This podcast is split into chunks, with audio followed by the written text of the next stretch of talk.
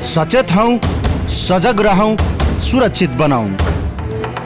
तयार रहनुहोस् सुरक्षित बस्नुहोस्। CMG Covid nineteen update. नमस्कार शुभ बिहानी शुभ प्रभात। म प्रस्तुता सुशील राउतको प्राविधिक मित्र सनत सुरेन अनि रमेशको साथमा आज पनि यहाँहरू माझ यो capital समाचारपछि CMG Covid nineteen world report लिएर उपस्थित भइसकेको छु। वर्ल्ड रिपोर्ट अगाडि बढाउनुभन्दा पहिले यहाँहरूलाई म एकैछिन उपत्यकाको मौसमको विषयमा जानकारी गराउनेछु। कृपया सुरक्षित रहनुहोला र हामीलाई आज मौसम विज्ञान विभागले दिएको जानकारी अनुसार नेपालका विशेष त पहाडी भेगहरूमा चट्याङ ठुलो चट्याङसहित हावाहुरी पनि चल्ने कुरा हामीलाई जानकारी प्राप्त भएको छ। यसर्थ उपत्यकावासी नेपालवासीलाई सचेत रहनु हुनका लागि हामी हार्दिक अनुरोध गर्दछौँ र प्रस्तुतिमा हामी आज CMG Covid nineteen world report अन्तर्गत हामी जापान पुग्नेछौँ। जापानको योकोहामा सहरमा पुग्नेछौँ। जहाँ हाम्रा हितैषी मित्र नवराज घिमिरे हामीलाई बसी कुरेर बसिरहनु भएको छ। अनि सँगसँगै हामी दोहा कतार पुग्नेछौँ? नन्द ढुङ्गानासँग कतारमा के कस्तो स्थिति रहेको छ अहिले कोरोनाको? यस विषयमा चर्चा गर्नेछौँ भने हामी प्रस्तुतिको अन्तिम चरणतिर पुग्नेछौँ फ्रान्स। फ्रान्समा कोरोनाले के कस्तो हालत सृजना गरेको छ? भन्ने विषयमा हामी फ्रान्समा रहनुभएका एनआरएनए फ्रान्सका एडभाइजर फ्रिल्यान्स राइटर तथा एडिटर अनि हामी भन्छौँ उहाँलाई रक्तदान अभियन्ता पनि। प्रशान्त उप्रतिसँगको गफ यहाँहरूमा प्रस्तुत गर्नेछौँ। यहाँहरूले बुझिहाल्नुभयो हामी सूर्योदयको राष्ट्रदेखि झन झनै बेलायत फ्रान्स नजिक सूर्यास्तको राज राष्ट्रसम्म पुग्नेछौँ। हामी मध्य पूर्वमा पनि चर्चा मध्यपूर्वको कतारको विषयमा पनि चर्चा गर्नेछौँ। तर त्योभन्दा अगाडि यहाँहरूलाई म एकैछिन यो कोरोना साहित्य नै भनौँ। सानो रचना पस्किने प्रयास गरेको छु कमी कमजोरीमा सुधारिने अवसर दिनुहोला भन् भन्दै नरेन्द्र बस्नेत दिनेशले ओसाका जापानबाट यो कविता उहाँले आफ्नो फेसबुक पुस्टमा प्रस्तुत गर्नुभएको छ। अहिले हामी यहाँहरूमा यही प्रस्तुत गर्ने कोसिस गर्दैछौँ। नमस्कार। साकुराको मन्द मुस्कान हेर्न नपाएको यो समयमा चाहिँ कोरोनाको त्रासले गर्दाखेरि मैले एउटा सानो साकुरा र कोरोनासित सम्बन्धित रहेर एउटा सानो रचना तयार गरेको छु। साकुराको रहरभन्दा कोरोनाको त्रास। साकुरा हरेक वर्ष झैँ तिमी ढकमक्क फुल्यौ। तर किन हो किन तिमीसँग यो वर्ष मेरो मन फुल्न सकेन? तिम्रो मन्त्रमुक्त बासना र सुन्दरताको वरिपरि घुम्न मन छ। तर किन हो किन यो वर्ष मैले हिम्मत नै जुटाउन सकिनँ? तिम्रो रङ्गीन अदासँगै सुभाषिलो सुन्दरतालाई कैद गर्न मन छ। तर किन हो किन यो वर्ष म तिम्रो नजिक हुनै सकिन? तिमी र म बिचको सामिप्यतालाई कोरोना नामक शब्दले कल्पनै गर्न नसकिने नजानिदो पाराले त्रास देखाउँदै सामिप्यता कायम गर्न दिएन। तिमीलाई थाहा छ सा कुरा यतिखेर म मेरो गाउँघरको यादले झनै विक्षिप्त भएको छु। यतिखेर म मेरो गाउँमा हुन पाएको भए तिमी जस्तै अरूको फुलसँग पयौँसँग रमाउन पाउने थिएँ। तर त्यसको लागि पनि त्यही कोरोना भन्ने शब्दको कारण मलाई मेरै देशले रोक्यो सा कुरा।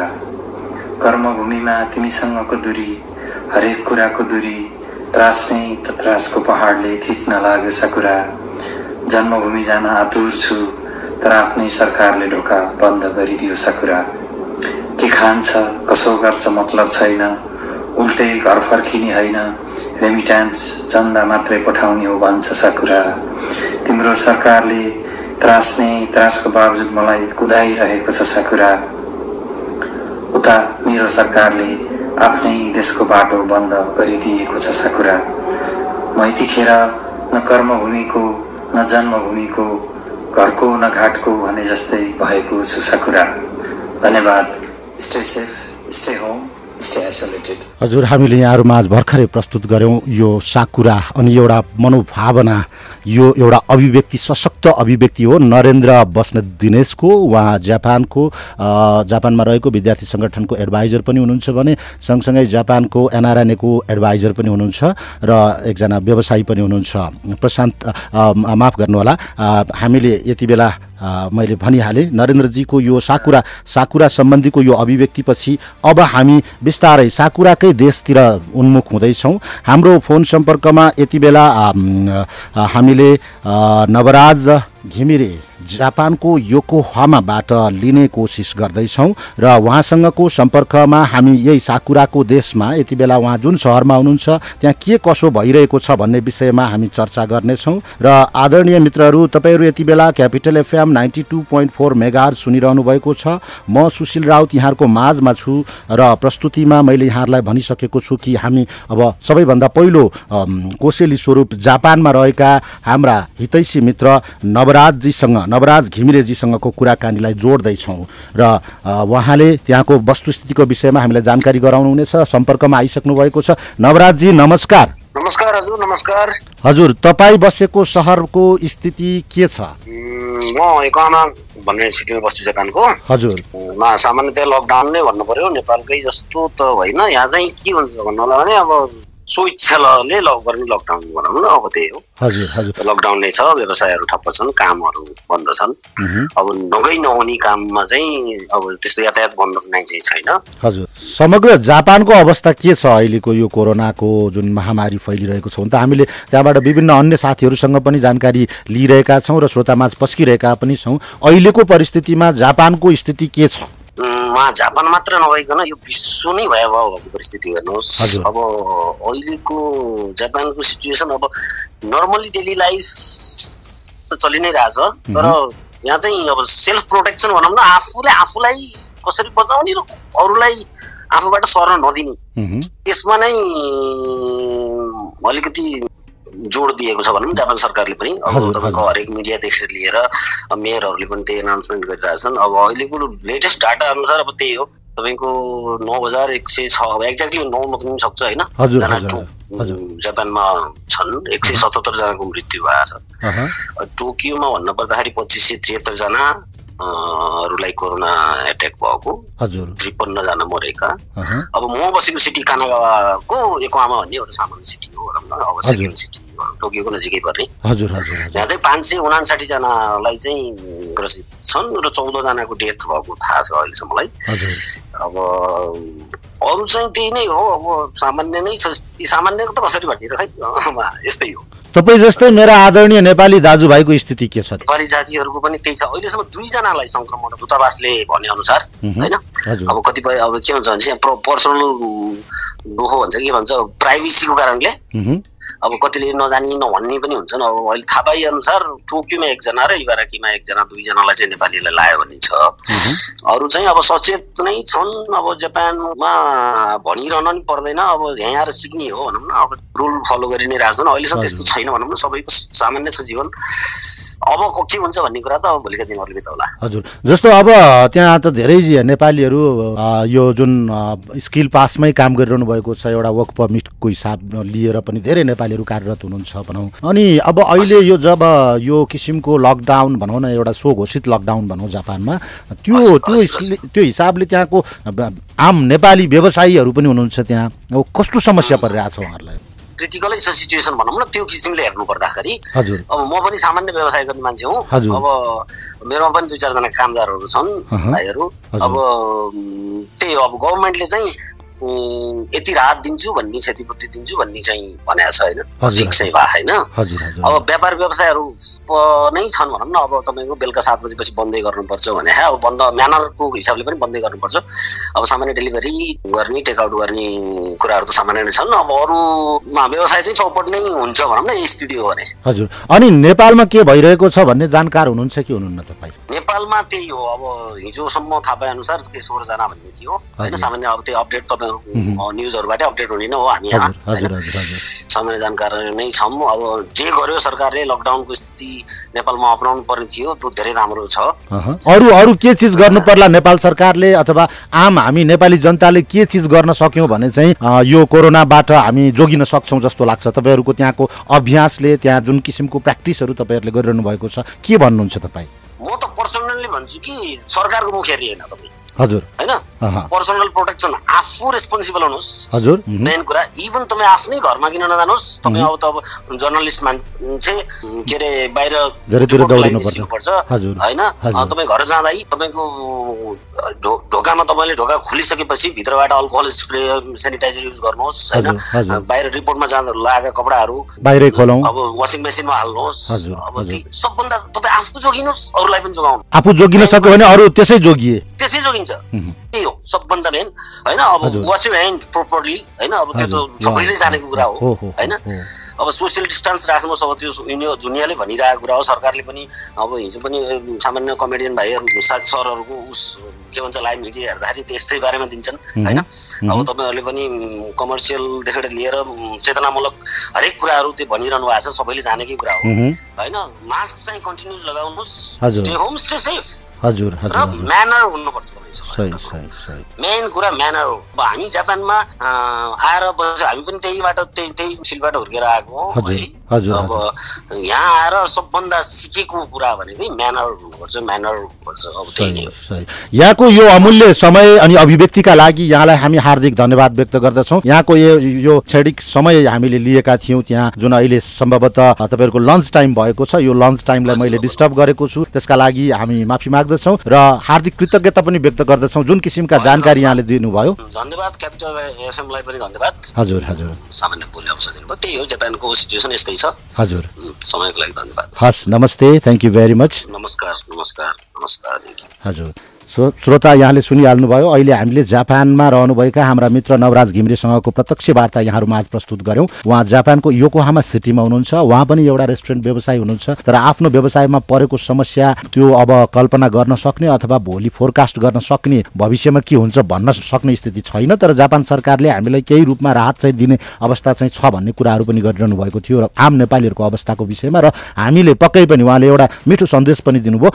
सबैभन्दा पहिला सेफ्टी फर्स्ट हो सेफ्टी फर्स्टमा पनि आफूलाई तपाईँले सुरक्षित राख्न सक्नुभयो कोरोना मुक्त राख्न सक्नुभयो भने तपाईँसँग अरू सुरक्षित रहन्छन्। यसर्थ यो चिजमा उहाँले हामीलाई फोकस गर्नुभएको छ र हामी एउटा छोटो व्यावसायिक विश्राम व्यावसायिक विश्रामपछि हामी लाग्नेछौँ दोहा कतारतर्फ जहाँ नन्द ढुङ्गानासँगको प्रत्यक्ष रेडियो वार्ता यहाँहरूमा आज हामी प्रस्तुत गर्नेछौँ। अहिलेलाई भने capital FM ninety two point four मेगाजमा पालो छोटो व्यावसायिक विश्रामको। सचेत हौ सजग रहौँ सुरक्षित बनाऊ तयार रहनुहोस् सुरक्षित बस्नुहोस्। CMG Covid nineteen update. Okay यो कमर्सियल ब्रेकपछि पुनः स्वागत छ यहाँलाई यति बेला तपाईँहरू सुन्दै हुनुहुन्छ। हामीलाई काठमाडौँबाट capital FM ninety two point four mega हर्जको ध्वनि तरङ्ग मार्फत सुनिरहनु भएको छ। काठमाडौँ उपत्यका नेसको सेरोफेरोमा भने हामीलाई पूर्वमा रेडियो सारङ्गी एक सय एक दशमलव तिन मेगा सुन्दै हुनुहुन्छ। साथै पश्चिम पोखरामा radio Sarangi ninety three point eight mega हर्जबाट हामीलाई गण्डक क्षेत्रमा सुनिरहनु भएको छ। र यहाँहरूलाई हामीले जानकारी गराउनु पर्ने हुन्छ। यति बेला यो कोरोनामय प्रस्तुति हामीले प्रस्तुत गरेका छौँ। CMG Covid nineteen world report विगत केही हप्ता यता जब नेपालमा पनि यसको महामारीले एउटा रूप लिन थाल्यो त्यसपछि हामीले यसलाई प्रस्तुत गर्दै आइरहेका छौँ र संसारभरि छरिएर बसिरहनुभएका नेपालीहरूको स्थिति के छ भन्दै बुझ्ने अनि उहाँहरूको आफन्तजनलाई अनि आम नेपालीहरूलाई आश्वस्त पार्ने प्रयास मात्र गर्न खोजेका छौँ र मलाई केही समय अगाडि अमेरिकाबाट अमेरिकाको बोस्टन म्यासाचुसेट्सबाट मेरा सहकर्मी मित्र दिनेश कार्कीले जानकारी गराएअनुसार स्थिति अलिकति बिग्रिँदो गए बिग्रिँदै गइरहेको छ अमेरिकाको। दुईजना थप थप नेपालीको मृत्यु भइसकेको छ भन्ने जानकारी गराउनु भएको छ। हामीलाई समयले साथ दिएसम्म हामी उहाँसँग पनि फोन सम्पर्कमा जाने कोसिस गर्नेछौँ। तर यति बेला भने मध्यपूर्व दोहा कतारबाट नन्द ढुङ्गाना हुनुहुन्छ जो मध्य कतारमा हेल्थ सेफ्टी र इन्भाइरोमेन्ट अफिसरका रूपमा कार्यरत हुनुहुन्छ। उहाँसँगको कुराकानीलाई म जोड्ने कोसिस गर्दैछु। नन्द के छ तपाईँको कतार एउटा अहिलेसम्म धेरै नेपालीहरू भनौँ न मध्यपूर्वमा पनि सबैभन्दा धेरै नेपालीहरू कार्यरत स्थल हो कतार दोहामा हुनुहुन्छ तपाईँ। र तपाईँ आफै पनि स्वास्थ्य सुरक्षा र अनि यो वातावरणसँग सम्बन्धित व्यक्तित्व हुनुहुन्छ त्यही अनुसारले नै त्यहाँ क्रियाकलाप गरिरहनु भएको छ हामीलाई प्राप्त जानकारी अनुसार। के छ? वास्तवमा कतारको स्थिति के हो? यहाँको पछिल्लो अवस्था हेर्दाखेरि चाहिँ लगभग सङ्क्रमणको सङ्ख्या अलिक वृद्धि भइरहेको हजुर हजुर। र चाहिँ जस अनुरूप सरकारले गर्नुपर्ने कामहरू पनि सोही रूपले चाहिँ अगाडि बढाइएको छ। गर्ने कडाइदेखिबाट चाहिँ सुरक्षा कडाइदेखिबाट चाहिँ हजुर। दिनुपर्ने जनचेतनाहरूमा पनि सरकारले एकदम भरपुर दिइराखेको छ। र चाहिँ विशेष गरी यहाँको जति पनि बजारहरू छन् हजुर। जति पनि बजार लगायतका सम्पूर्ण लगभग बन्दै जस्तो अवस्थामा छन्। हजुर। कुनै पनि खुला गर्न दिएको हजुर। मात्रै कन्स्ट्रक्सनको कन्स्ट्रक्सनको कामलाई चाहिँ मध्यनजर गर्दै उक्त कामहरूलाई चाहिँ अहिलेसम्म बन्द गरिएको छैन। किनभने दुई हजार बाइसमा वर्ल्ड कप कतारमा हुँदैछ। वर्ल्ड कपको लागि चाहिँ कन्स्ट्रक्सनका धेरै कामहरू बाँकी रहेका कारणले गर्दाखेरि उक्त काम समयमा सम्पन्न हुन सक्दाखेरि वर्ल्ड कपलाई चाहिँ के असर पर्ने हो कि भन्ने एउटा यहाँको सरकारको सोचाइको आधारमा कन्स्ट्रक्सन कामहरूलाई चाहिँ रोकिएको थिएन हजुर हजुर र जुन हालसाल हालसालको अवस्थामा चाहिँ सङ्क्रमण बढ्दै जाँदाखेरि उक्त काम पनि रोकिने हो कि भन्ने सम्भावना चाहिँ देखिया तर तत्कालीन अवस्थामा अहिलेसम्म रोकिसकेको छैन अरू चाहिँ अब सबै जस्तो भन्दा भन्दै बन्द जस्तै छ हेलो हजुर हजुर हजुर हजुर हजुर नन्दजी सुनिरहेछौँ हामी बताउनुहोस् स्थिति के छ त्यही छ र चाहिँ हिजोको पनि अपडेट त्यहाँ देखिएको थियो। लगभग दुई सय त्रियासीजनालाई सङ्क्रमण देखिएछ हिजो हिजो पनि। र चाहिँ अहिले अन्तिम समयमा चाहिँ लगभग चौतिसैजनालाई चाहिँ लगभग चौतिसैजनालाई चाहिँ सङ्क्रमण लागिसक्यो र त्यसमा चाहिँ अराउन्ड चार सयजनालाई चाहिँ रिकभर भएको। जुन तथ्याङ्क यहाँबाट चाहिँ सार्वजनिक भएको छ। र चाहिँ अहिलेसम्म मृत्यु हुनेको सङ्ख्या चाहिँ सातजनाको छ। जसमध्ये यहाँको जुन एउटा आन्तरिक विभागको पनि एउटा हुनसक्छ आन्तरिक कुरा पनि हुनसक्छ। र कुन देशको कति नागरिक भन्ने चाहिँ तथ्याङ्क अहिलेसम्म सार्वजनिक गरिएको छैन र यहाँको दूतावाससँग पनि हामी सहकार्यमा छौँ र दूतावाससँग पनि हामीले सहकार्य गर्ने सिलसिलामा कुनै पनि दूतावासले सम्बन्धित देशका कुन नागरिक चाहिँ कतिजना क्वारेन्टाइनमा छन् र कतिजना सङ्क्रमणमा छन् भन्ने तथ्याङ्क यहाँबाट चाहिँ मिनिस्ट्री अफ पब्लिक हेल्थबाट नआएको कारणले गर्दाखेरि उहाँले भन्न सक्नु भएको छैन र त्यो उहाँले तथ्याङ्क दिनु सक्नु भएको छैन हजुर जहाँसम्म लाग्छ अहिले कृपया हजुर लाग्छ अहिलेसम्म जति पनि लगभग साढे तिन लाखभन्दा माथि नेपालीहरू कार्यरत छौँ यहाँ कतारमा जसमध्ये हामीहरू सुरक्षित छौँ जस्तो लाग्छ र चाहिँ यहाँबाट चाहिँ हरेक कम्पनीहरूले गर्नुपर्ने जुन एउटा टेम्परेचरको चाहिँ एउटा मापन हुन्छ मापनको आधारमा पनि हामीले एउटा सिम्पटम हो भन्ने देख्न सकिन्छ र चाहिँ जस्तो मैले काम गर्ने जुन एउटा प्रोजेक्ट छ प्रोजेक्टमा पनि लगभग बाह्र चौध सयजना चौध जुन काम गर्नुहुन्छ जसमध्ये हाम्रै कम्पनीको चाहिँ जुन जुन कम्पनीमा म कार्यरत छु कार्यरत कम्पनीबाट पनि लगभग त्यो पाँच सयजना जति काम गर्नुहुन्छ प्रत्यक्ष र चाहिँ सबभन्दा गर्दाखेरि आठ सयजना जति काम गर्नुहुन्छ जसको चाहिँ जुन डिपार्टको चाहिँ म आफै हेड भएर म काम गराउँछु त्यहाँ र चाहिँ जति पनि एउटा जुन एउटा सिम्टम देखियो र चाहिँ कुनै कुनै व्यक्तिमाथि त्यो शङ्का देखियो भनेदेखि तुरुन्तै मैले चाहिँ हस्पिटल पठाउने काम गर्छु। त्यस कारणले गर्दाखेरि अहिलेसम्मको जुन जुन अवधि छ अवधिमा चाहिँ यहाँको सरकारले गर्नुपर्ने यहाँको कम्पनीले गर्नुपर्ने सबै कामहरूमा चाहिँ जो अलि तदारुक नै दिएको छ र अलिकति सक्रियता पनि देखिया छ। त्यस कारणले गर्दाखेरि त्यो नियन्त्रण हुन्छ भन्ने पक्षमा चाहिँ छौँ। अहिलेसम्म। किनकि अब केही निश्चित क्षेत्रमा जहाँ सङ्क्रमण वृद्धि भइरहँदाखेरि त्यो क्षेत्रमा चाहिँ यहाँको सरकारले लकडाउन पनि गरेको छ। लकडाउन क्षेत्रभित्रैबाट चाहिँ सङ्क्रमण बढिरहेको हो कि भन्ने पनि आशंका देखियो तर कुन क्षेत्रबाट चाहिँ कहाँबाट आएको भन्ने चाहिँ यकिन तथ्याङ्क हामीले पाउन सकेका छैन अब यहाँ नेपालमा रहनुहुने तपाईँका आफन्तजनहरूलाई कतारमा का कार्यरत आम नेपालीका आफन्तजनहरूलाई चाहिँ तपाईँ के सन्देश दिनुहुन्छ? किनकि तपाईँसँगको मेरो निर्धारित समय सिद्धिन आँटेको छ। यसपछि म फ्रान्सको पेरिसतर्फ जानुपर्ने स्थिति। नेपालमा रहनुभएका तमाम जति पनि हुनुहुन्छ र उहाँहरूका आफन्त परिवारजन जो यहाँ कतारमा कार्यरत हुनुहुन्छ उहाँहरूको विषयमा चिन्ता लिनुपर्ने जस्तो देखिँदैन। किनभनेदेखि यहाँको सरकारले गर्ने जुन एउटा उपचारदेखिबाट चाहिँ जब कुनै सङ्क्रमण देखियो भनेदेखि यहाँ चाहिँ यहाँको सरकारको मात्रै एउटा लक्ष्य के छ भनेदेखि जति पनि प्रोपर्टी दबाई सम्पत्ति जति पनि जति पनि धन पैसा जति खर्च भए पनि नागरिकले पाउनुपर्ने जुन अधिकार छ स्वास्थ्य उपचार छ त्यो उपचारमा चाहिँ केही कमी नहोस् भन्ने तरिकाले चाहिँ यहाँको सरकारले गरिराखेका हुन्छ। किनभनेदेखि तेह्र वर्षदेखिबाट यहाँ कार्यरत छु र म चाहिँ धेरैपल्ट यहाँको हस्पिटल फेसिलिटी पनि लिएको कारणले गर्दाखेरि यहाँको सरकारबाट हुन सक्ने जति पनि उपचारहरू छ त्यो सबै कुराहरूमा चाहिँ जुन तवरले गर्नुपर्ने हो जुन त्यो सोचिएको भन्दा पनि राम्रो तवरले गरिराखेको छ।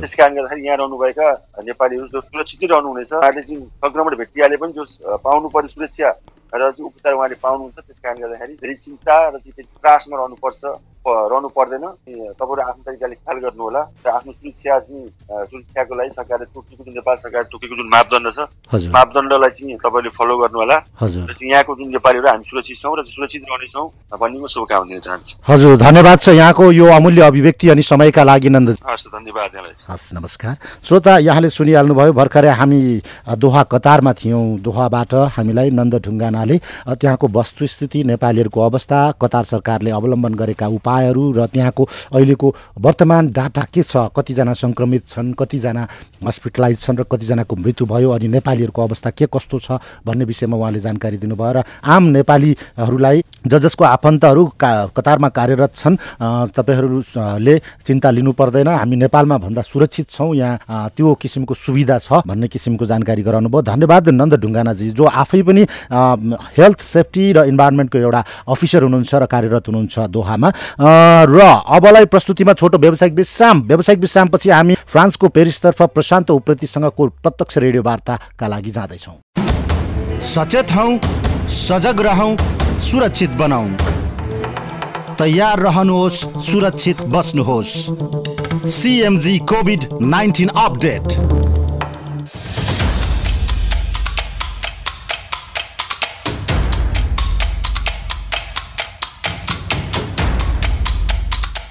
नमस्ते फेरि पनि यो छोटो व्यावसायिक विश्राम। पछि यहाँलाई स्वागत गर्दछौँ। हामीसँग समय कम छ सब कम समयका बावजुद पनि धेरैभन्दा धेरै साथीहरूसँगको जानकारी यहाँहरू माझ पुर्याउने कोसिस गर्दैछौँ। विश्वभरि छरिएर रहेका आम नेपालीहरूको समस्या के कस्तो रहेको छ भनेर बुझ्ने कोसिस गरिरहेका छौँ। CMG Covid nineteen world report अन्तर्गत रहेर र यहाँहरू माझ अहिले यति बेला म प्रस्तुत गर्दैछु फ्रान्स पेरिसबाट।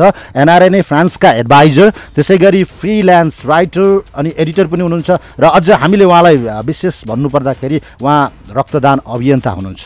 प्रशान्त उप्रेतीजी हुनुहुन्छ जो लेखन शैलीमा पनि निकै नै मनमोहक ढङ्गबाट लेख्नुहुन्छ। प्रशान्तजी यहाँलाई स्वागत छ हाम्रो यो प्रस्तुतिमा। हजुर धन्यवाद सुशीलजी। अब फ्रान्स पेरिस अझ जुन सहरमा तपाईँ बस्नुहुन्छ हामीले सुन्दाखेरि यो पहिरनहरूको सहरका रूपमा चिन्छौँ यसलाई निकै नै आकर्षक सहरका रूपमा चिन्छौँ गार्डनै गार्डनको सहरका रूपमा चिन्छौँ एकदमै विश्वमा जो धेरै नै सिभिलाइज व्यक्तिहरू बस्ने सहरका रूपमा चिन्छौँ। के छ अहिले त्यहाँको स्थिति? हजुर। यो कोभिड नाइन्टिन आइसकेपछिको माहौल भिन्न छ सहरमा शून्यता छाएको छ।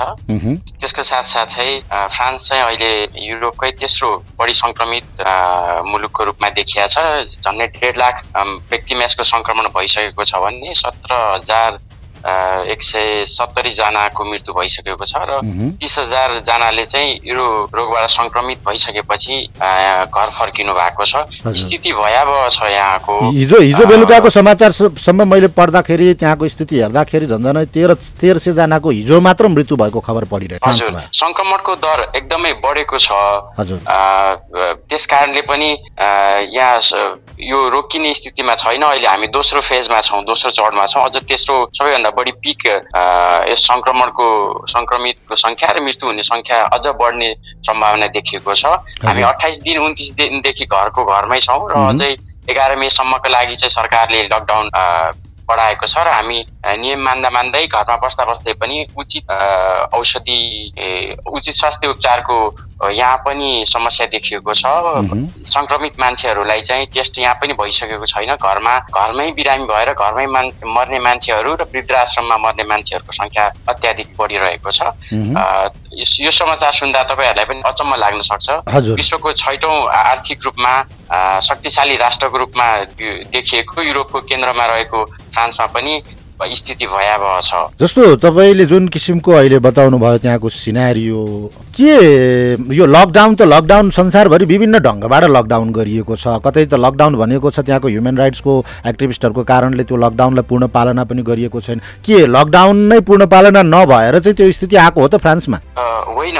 यसमा चाहिँ मेरो व्यक्तिगत विचार म के भन्न चाहन्छु भने जुन बेला चिनको वान प्रान्तबाट सुरु भइसकेपछि यहाँका मिडियाहरूले यहाँका पत्रकार साथीहरूले स्वास्थ्य मन्त्री प्रधानमन्त्रीदेखि राष्ट्रपतिसम्मलाई पनि यो प्रश्नहरू उठाइएको जानकारी गराइएको थियो र उठाइएको थियो। त्यतिखेरको उहाँहरूको चाहिँ अति असंवेदनशील जवाफले चाहिँ यो स्थिति यो स्थितिमा हामी आइपुगेका छौँ। उहाँहरूले चाहिँ फ्रान्सभन्दा दस पन्ध्र हजार किलोमिटर टाढा रहेको देशबाट यो आउने समस्या आउने देखिने सम्भावना छैन भनेर उहाँहरूले चाहिँ यसलाई आलटाल गर्नुभयो। जतिखेर नौ मार्चमा नौ मार्चमा चाहिँ यो समस्या फ्रान्समा देखियो।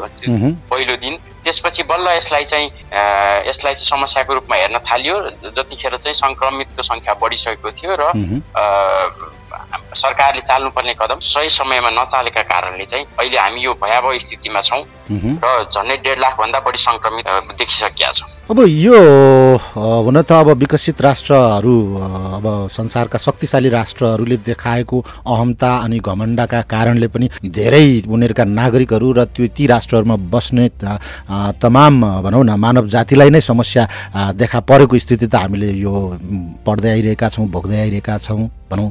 अब जुन किसिमबाट फ्रान्समा सङ्क्रमण छिर्यो त्यो सङ्क्रमण कसरी छिर्यो त? त्यो फ्रान्सका नजिकका अन्य देशहरूबाट छिर्यो कि जस्तो यो घटना त फ्रान्स नजिकै भएका अन्य देशहरूमा जस्तो स्पेन पोर्चुगल लगायत स्पेनमा त अझ त्यहाँ त कहर नै छ इटालीमा त्यस्तै किसिमको स्थिति छ। बेलायतको कुरा कुरा गर्ने भने पनि बेलायतका प्रधानमन्त्री भर्खरै मात्र अलिकति रिस्क फ्री भएको हुन् कि भन्ने समाचारहरू हामीले पढिरहेका छौँ भनेपछि के हो के कसरी छिर्यो त्यहाँ? छिर्न हजुर सङ्क्रमणको कसरी आयो भन्ने कुरामा दुई तिनवटा किसिमका समाचारहरू आएका थिए। पहिलो त च्याम्पियन्स लिगको जुभेन्टुस र फ्रान्सको लियोन भन्ने टिमको चाहिँ फुटबल प्रतियोगिता चाहिँ फ्रान्सको लियो भन्ने सहरमा भएको थियो।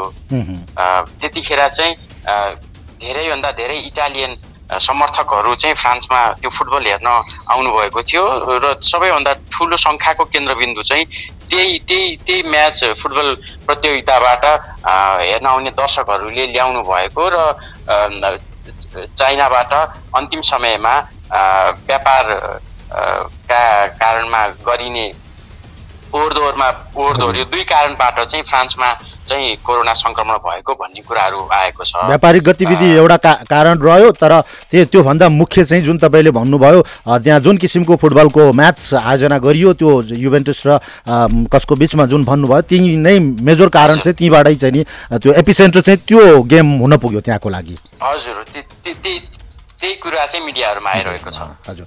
अब तपाईँ त एनआरएनए फ्रान्समा पनि हुनुहुन्छ एज एज एन एडभाइजर। के छ?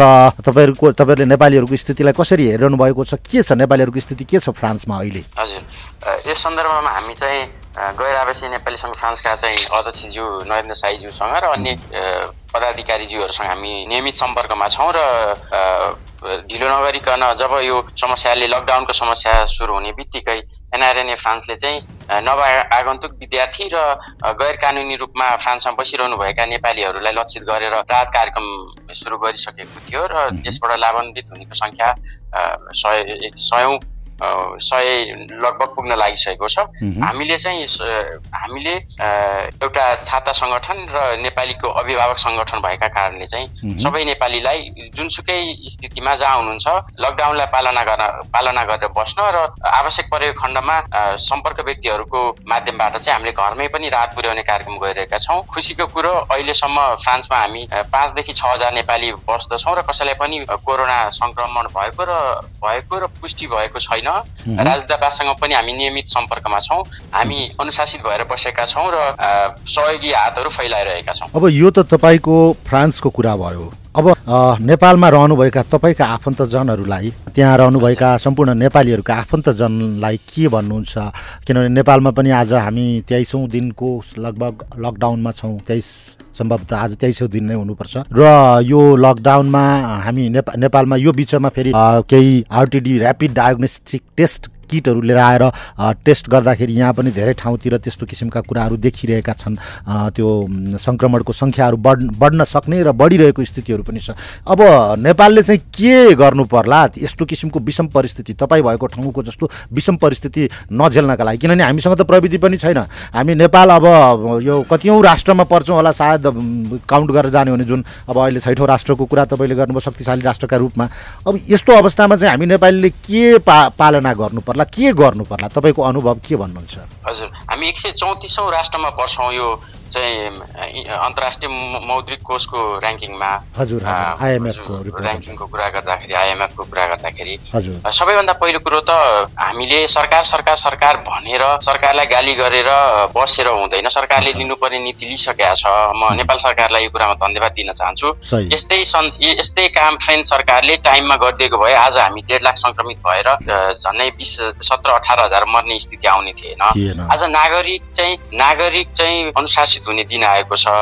हामीले आफू अनुशासित भएर अरूलाई जोगाउने दिन आएको छ। त्यसकारण लकडाउनलाई चाहिँ हाँसोको बाटो बनाएर सामाजिक सञ्जालमा भाइरल हुने बाहनामा बाहिर हिँडेर अथवा गैर जिम्मेवार काम गरेर अरूको जीवनलाई जोखिममा नहाल्नुहोस् यो लकडाउनको समयलाई क्रिएटिभ आफ्नो आफूभित्रको क्रिएटिभिटी डिस्कभर गर्ने पनि एउटा अपर्च्युनिटी बनाउनु माध्यम हुनुहोस् हजुर। बनाउनुहोस्। आफूलाई आफूलाई साहित्यमा लगाउनुहोस् गीत सुन्नुहोस् पाककलामा लगाउनुहोस् र अन्य अनलाइन अनलाइन मिडियाहरूमा अनलाइन सोर्सहरूमा चाहिँ तपाईँहरूले चाहिँ भिडियो बनाउन सक्नुहुन्छ गीत गाउन सक्नुहुन्छ आफैले। त्यस कारण यसलाई चाहिँ संवेदनशील भएर लकडाउनको पालना गर्नुहोस् घरभित्र बस्नुहोस् स्वस्थ रहनुहोस् व्यायाम गर्नुहोस् अहिले घरभित्र मात्रै बस्ने पकाउने खाने गर्दाखेरि चाहिँ तपाईँको हाम्रो चाहिँ तौल बढिरहेछ।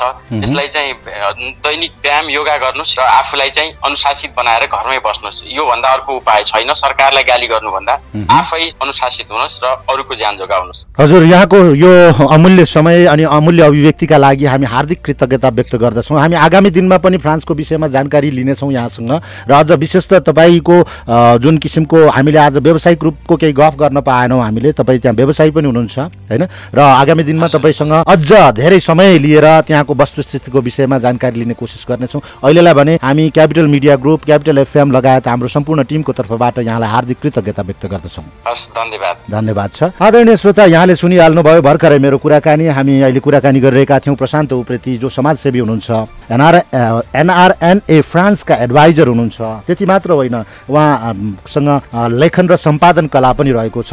राम्रो लेख्नुहुन्छ। मैले विगत केही दिन यता उहाँका लेखहरूलाई पनि फलोअप गर्ने गरेको छु। फ्रान्सबाटै लेख्नुहुन्छ तर यहाँ नेपाली संसार माध्यमबाट उहाँले प्रकाशन गर्नुहुन्छ। केही समय केही दिन अगाडि मैले उहाँको नागरिक दैनिकबाट लेख पढ्ने मौका पाएको थिएँ। यो लकडाउनमा फ्रान्समा के भइरहेको छ भन्ने विषयमा। र आज हामीले जस्ताको तस्तै प्रत्यक्ष यहाँहरूमा उहाँसँगको कुराकानी प्रस्तुत गऱ्यौँ फ्रान्सको वस्तुस्थितिको विषयमा जानकारी गरायौँ। र मलाई यति बेला मेरा अर्का मित्र हुनुहुन्छ। म हुन त उहाँसँग सम्पर्क गर्न त भ्याउँदिनँ। अब हामीसँग निर्धारित समय सिद्धिसकेको छ। मलाई दिनेश कार्कीले जानकारी गराउनु बताउनु भए अनुसार न्युयोर्कमा बस्नुहुने दुईजनाको मृत्यु भएको छ जसको नाम पवन मल्ल र विष्णु राई भनेर उहाँले उल्लेख गर्नुभएको छ भने पवन मल्लको चाहिँ कोठामा नै मृत्यु भएको भन्ने जानकारी गराउनु भएको छ। पक्कै पनि बेलामा उपचारको विधि नपाएर यस्तो स्थिति विकसित राष्ट्रमै भइरहेको छ भने आम हामी नेपालीले यति बेला capital FM ninety two point four megahertz अन्तर्गत देशैभरका रेडियोमा हामीलाई जस जसले सुनिरहनु भएको छ त्यसै गरी फेसबुकबाट जस जसले हामीलाई हेरिरहनु भएको छ। कृपया म यहाँहरूलाई फेरि पनि हार्दिक अनुरोध गर्दछु। म अघि बिहान भक्तपुर सिरुटार सूर्यविनायक वडा नम्बर एकबाट बानेश्वरसम्म आउने क्रममा जुन किसिमको लकडाउनलाई अवज्ञा गर्ने तरिका देखेँ अझ बालकोट चोकको गफ गर्ने हो त। बालकोट चोक जुन केपी ओली चोक भन्छु केपी ओलीको निवास भएको चोक हो। त्यहाँको स्थिति झनै दर्दनाक देखेको थिएँ मैले। मलाई क्यामेरामा कैद गर्न पनि अप्ठ्यारो लाग्यो लाज लाग्यो र म त्यत्तिकै हिँडेँ। यसर्थ तपाईँहरू स्थानीय निकायबाट स्थानीय व्यक्तिहरू आफ्नो ढङ्गबाट तपाईँहरू सचेत रहनु पर्यो। पहिला तपाईँ सुरक्षित हुनुभयो भने तपाईँले अरूलाई सुरक्षित राख्न सक्नुहुन्छ। हजुर तपाईँ माध्यम बन्न सक्नु भएन बन्नु भएन तपाईँले। यही नै मेरो यहाँहरूलाई अनुरोध छ र प्रस्तुतिको निर्धारित समय सिद्धिसकेको हुनाले आजलाई भने म सिएमजी कोभिड नाइन्टिन वर्ल्ड रिपोर्टबाट बिदा हुन्छु। भोलि फेरि संसारका विभिन्न मुलुकहरूबाट यस्तै सहकर्मी अनि यस्तै हितैसी मित्रहरूसँग गफ गाफ लिएर यहाँहरूमा आज उपस्थित हुने नै छु। प्राविधिक मित्र सुरेन रमेश अनि सनतलाई धन्यवाद। म प्रस्तुता सुशील राउत केही क्षण पछाडिबाट CMG Covid nineteen doctor on डिमान्डमा Dev Neupane senior कार्डियोलोजिस्टसँगको गफ गाफ लिएर आउनेछु। सुन्दै गर्नुहोला क्यापिटल एफएम